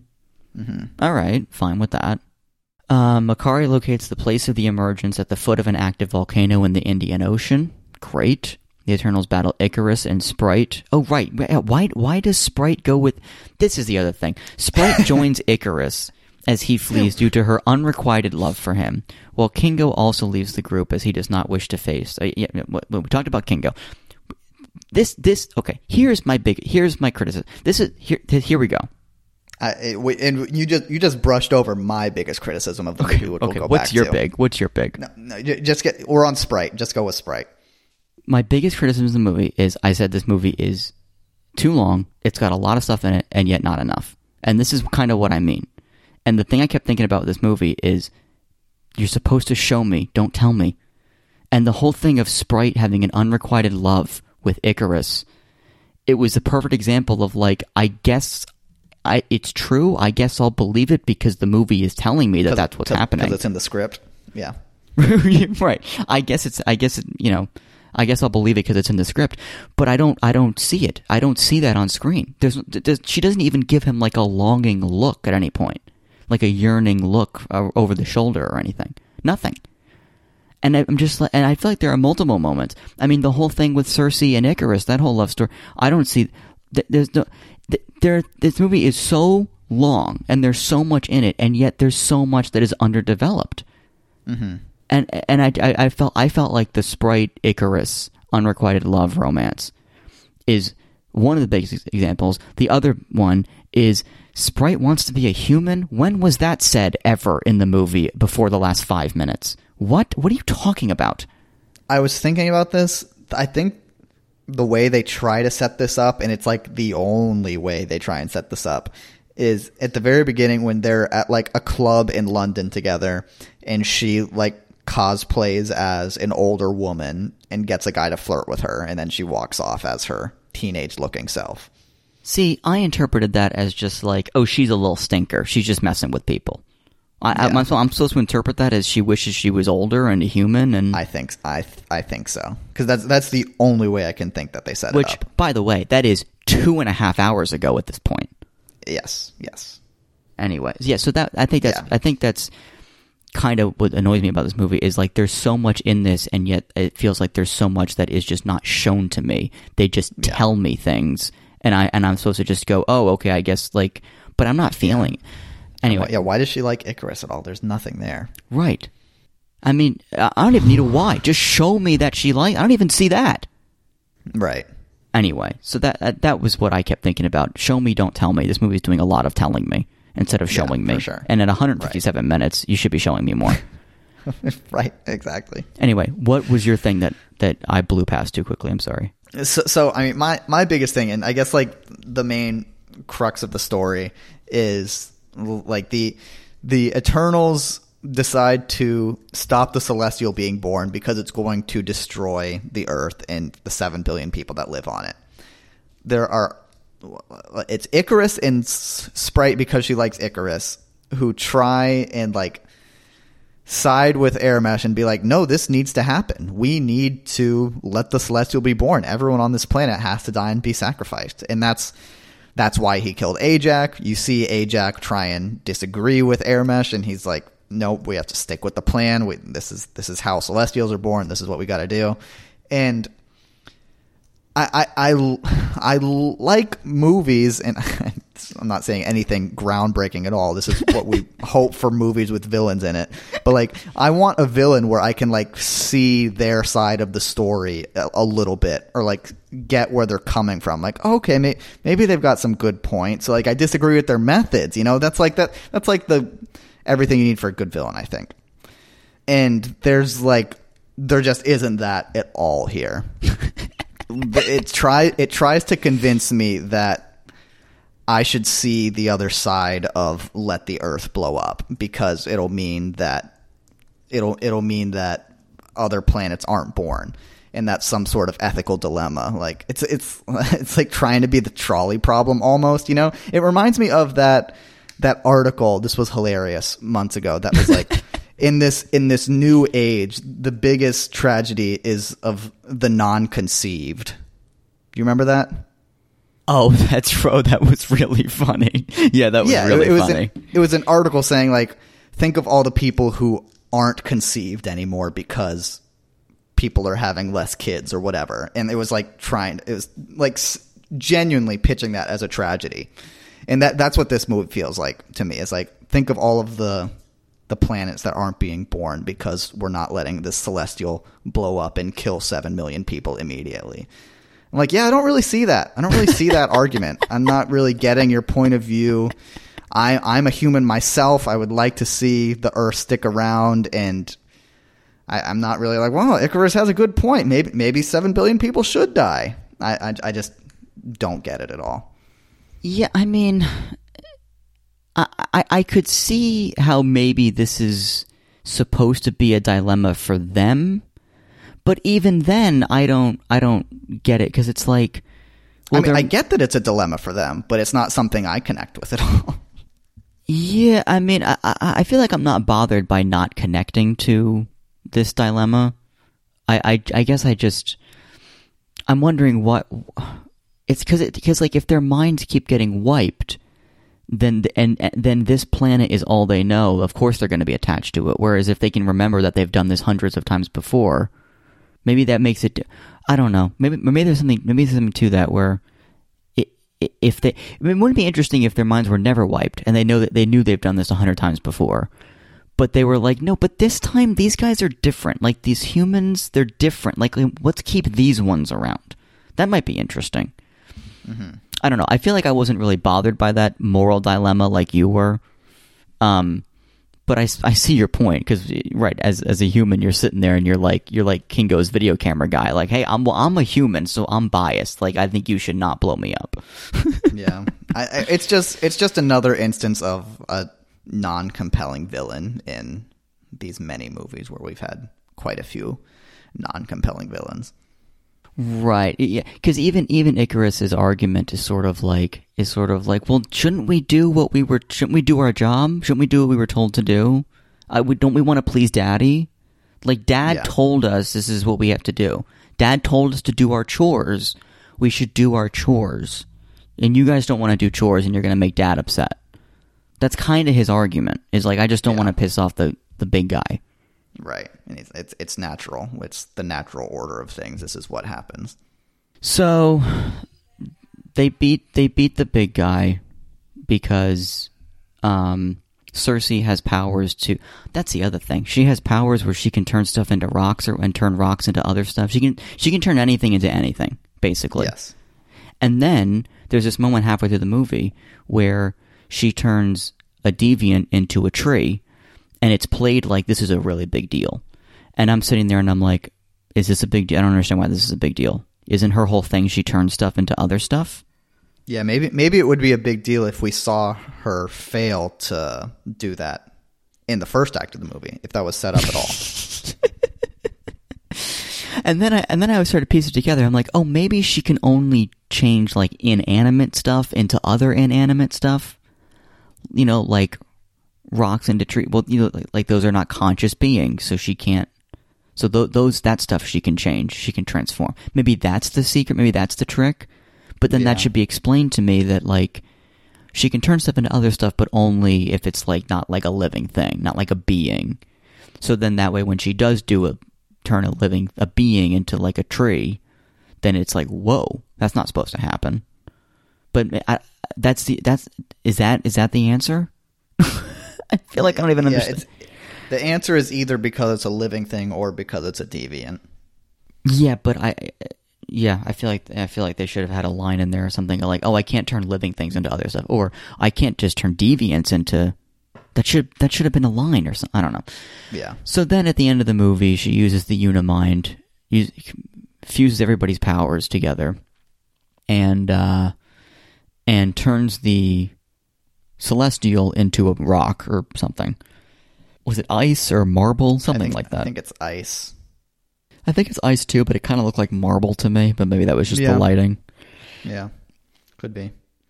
Um, Ikaris flies into the sun, Hilarious. which is, I think, kind of silly. Um, the Wikipedia says guilt-ridden. Ikaris flies into the sun. No, is that why he did it? I didn't understand that. um, Sersi. Yeah, I didn't know why he did it either. Yeah. Uh, oh, here, as both he and Sprite join the Unimind, uh, Sersi gains enough power to turn Tiamut, that's the Celestial, to marble. So Wikipedia says marble. Hmm. Guilt-ridden, Ikaris flies into the sun, while Sersi uses the remaining energy from the Unimind to turn Sprite into a human, ending her permanent childlike state. Again, did not know that's what she wanted. Thena, Druig, and Makkari depart on the Domo to find other Eternals, while Sersi, Phastos, and Kingo and Kingo and Sprite remain on Earth. Dane, which is Jon Snow, professes his love for Sersi and is about to reveal a secret about his family history when she, along with Phastos and Kingo, are remotely dragged into space by Arishem. Arishem say, says that he is upset with their treason, but elects to spare humanity if the Eternals' memories show that humans are worthy of living. Oh, that's what he said. I forgot why. What the fuck does that mean? I don't know what that means. He he's mad at them for tr- for treason for turning on him, but he says, "But you know what? I'll spare the humans if your memories prove to me that humans are worthy of." Li-. I I don't understand what that means. I guess he's saying like, if you really can convince me that there was a good reason to keep this planet around, if there's really something special about these humans that you're talking about, maybe it was a good idea to not blow up their planet. If the memories show that he. I, Yeah. Okay. Vowing to return for judgment, he disappears into a singularity, taking the trio with him. I don't really care for this ending because it just feels like. I said this to you the other day after we saw the movie. Uh, We talked about it uh, when you when you came over the other day. But it, this- this ending just feels like this is franchise maneuvering. They're setting something up for another another thing. Like they're gonna Yeah. this is just this is not this is not an end this is just this is you ended the movie and then you wanted to do something else because this is part of a franchise and you can't let Yeah, that should be an after credits. it, it probably should be an after credits but even then i don't know Uh, like this this is why when you were saying earlier like this movie stands on its own this is very different it's totally separated from all the other marvel stuff and it's like yeah until the ending where you're like oh right this is a this is a marvel movie and they can't just they Yeah. can't just end it. That's not allowed. They can't just have a ending that wraps everything up in a nice clean bow. No no no we can't do that. We have to we have to fix everything mostly and then fuck them all over again and somehow just Yeah. totally mess with them because so how did you feel about, about the ending? I mean, it's like um, it's like Spider-Man: Far From Home. That has like a good movie ending, and then the after credits is J. Jonah Jameson popping up and ruining him again. Whereas this just happens right before the credits roll. right So I mean, my I guess my issue with the ending is like I guess I didn't realize that like or like that he took them from Earth like permanently and took them away. I guess that didn't hit me. I thought he was like I didn't realize he's taking them away to experiment on their minds and look at their memories. I guess. Um, and then I, I don't know. The biggest complaint about the ending is just like it ends with a shot of Jon Snow, the guy who hasn't been in the movie since the first fifteen minutes. Should, Right. Shouldn't the ending shot has something to do with the Eternals? No, it has to do with this guy who's going to show up in the Blade movie. you're right Whatever. Here, here's my question why why is Kit Harington in the movie to set up another uh, character for a completely you're right. different. no movie. i think i think no you're right. I think that's the whole reason. I mean he could he could just be the new love interest, but instead he's the new a superhero that we're setting up for something different. right. He's what, what's his name? Black knight? Is that it? Yeah, So yeah, that was the that was that was the other this this these, this studio cannot end a movie. Because he he says like, wait, I have to tell you a secret about my family. Oh, we're just gonna leave that there, and then we're gonna have the characters swept away, and then we're gonna go to the credits, and and it's like. It, it's almost annoying that it's like, yeah, we know you're going to stay for the post credits, so we can we can put stuff at the end of the movie because we because we know you're going to stay, and it just feels like I don't know. I just feel like the post credits. It should be like a little tag on the end. It shouldn't. I shouldn't have to watch the post credits in order to have something explained to me that was set up in the last five minutes of the real movie. yeah, That feels like just put it in the movie then, or Mm-hmm. or, or or or have that scene where he's like, "I got to tell you something." Have that be the post. You're right. You're right. This whole thing should have been the post credits. They should Yeah. have wrapped the movie up with a nice bow. Like I think, I think you should be able to. Um, I I almost think maybe not in all cases, but I almost think you should be able to turn the movie off after the credits. The credits start to roll. Turn the movie off, and Yes. you and you haven't missed anything. You know, maybe maybe we can say you turn the movie off after the mid credits and you haven't missed anything major. I'll give you that one. But I don't know, putting like import like setting something up in the last five minutes of the movie and then only explaining it in the it just seems like did you I don't know, it, it almost it almost seems like well we got to have a post credits. What should it be? Well, well what if we took this thing that we were going to put in the movie and did and split it in half so half of it's in the real movie and half of it's in the post credits. Almost what it feels like. Weird. yeah. I, I I would agree with that. So yeah, the mid-credit scene is Thena, Makkari, and Druig visited by Eros, Thanos' brother, and his assistant Pip the Troll. Uh, Eros And is he's and he says that your eternal friends are in trouble. right. Um, Eros, uh, or Starfox, as he's sometimes called, is played by Harry Styles. So yeah, Harry Styles is now officially in the MCU. That's kind of fun. hmm Into that. And then in a post-credit scene, Dane opens up an old chest inherited from his ancestors that contains the legendary Ebony Blade, which is like a it's basically like a cursed blade, right? Where like if you use it, you die or something, or it, or Excalibur it hurts you. maybe. It's it's some kind of cursed sword. Isn't the story of him? I, I think he's like a D-list character in comics, like maybe maybe lower than that. But uh, isn't the thing like he's a descendant of King Arthur or something? I have no idea. I didn't really do a deep dive on this character. I think I think that's what it is. All right. Well, that's Yeah. uh, that's the movie. So I mean, we we've done a lot of dunking on this movie. I, I I'll just like I'll try and rattle off some highlights off the top of my head because honestly, I I liked this movie more than I disliked it. I was never really bored. It's just that the plot is sort of a mess and leaves a lot to be desired. The story, but I'll, performances are good. Visually, I think it looks great. It's actually pretty funny. Like I didn't, the humor didn't rub me the wrong way like a lot of the time it does in these movies. Um, what else? I mean, I I liked pretty much all of the characters. Whether they're necessary or not is a different story. Um, but I liked them all. Inclusivity was cool. I liked the deaf girl, liked the representation there. That was fun. Oh yeah, agreed. What what else about this movie was good? I mean, I think I thought their powers were pretty cool. Yeah. What else? I don't know. What What do you think? Yeah, uh, yeah. I, I, again, I did not hate this movie, but it because there are parts of it that I did enjoy, and again, I think like even individual, like a lot of individual scenes, I liked. I I just struggle Yes, with how I- it all holds up together as a cohesive piece of media. Yeah, I'll I'll add that. I liked I liked them all in going back through history and everything. I thought those were cool scenes. Yeah, because those those are kind of fun. Although I do question if all of those were necessary. I mean, there were only a couple.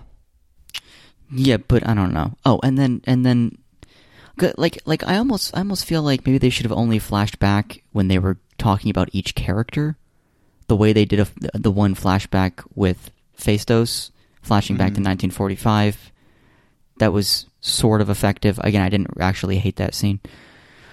I don't know. I, I, I had, had, had, had, and then there was, and then there was the whole thing of like, oh my god, this is the first sex scene in a Marvel movie, which got blown way out of proportion because it's like not really anything. It's about it's about eight seconds. I mean, it's not. Yeah, I mean, didn't didn't Iron Man have a sex scene in it? Sort of, maybe. barely. Yeah, a little bit. I They don't get know. into bed together. Right. I don't know. Weird. It's just weird that this movie is trying to be so big and it still doesn't feel like Dune. I mean, Dune also a movie with a lot of beige. This movie is a lot in the desert and it's like and and it's like Dune looks better. Dune Oh, looks yeah. better. And this, they made such a big deal about this movie. Shot on camera, actually on film. Look at it, it's all, all on camera. It's not done for real. We're not on a green screen for this shot. Look how beautiful it is. And I'm looking at it, I'm like, I think Dune looks better. Right. I don't know. Who who shot hold on, who shot Eternals and who shot Dune? Cinematography by Ben Davis for Eternals. And who who was Dune? Wasn't it somebody really uh, great? Was it uh, Roger Probably. Deakins? Oh no, let's see. Greig Greig Fraser shot Dune. Let's see. What else did he shoot? He shot Rogue One. That's a good movie. Good looking movie. He's shooting the Batman. Nice. He shot three episodes of The Mandalorian. He was cinematographer on three episodes of Mando. Cool. Interesting. He did Zero Dark Thirty. And Ben Davis is like a seemingly like an in-house Marvel guy. He's shot like five of their movies for Marvel, Yeah. including now Eternals. So yeah, I don't know. I, I guess I just it it just I guess part of the reason again I think part of the reason we're being so harsh is because it felt like this movie should have been way bigger and way more epic, and it had huge potential to be something really crazy and interesting. And it a little bit dropped the ball. It was kind of a bunt. Yeah. Swinging bunt. Yep. Yeah, I really, I really thought this was going to be more like all, all just. I mean, just just the name of it alone, the Eternals. Like it sounds something amazing, and it was pretty good. Well, it was it was called the Eternals. Then they took a note from Justin Timberlake, dropped the the, just. Eternals. It's cleaner. Smart. Yep. which makes sense. What we're all going to call it anyway. Exactly. It's like the time Weezer decided to name their album Hurley. Remember this? yeah, I do remember it, but explain it anyways. They, they were they they were going to do another. They were going to do a, a self titled album. It was going to be like their fourth self titled album. It was gonna be called Weezer, and they were going to put Hurley from Lost on the on the cover. That was going to be the album art. And they said everyone's just going to call it the Hurley album anyway. It's just call the album Hurley. Right, right. That's what they did. How do you feel about that album? Uh, that's one of the albums I don't know well by It's got a- Weezer, it's got a couple good songs. but I, I love Memories. Memories is one of my favorite Weezer songs. Memories is pretty good.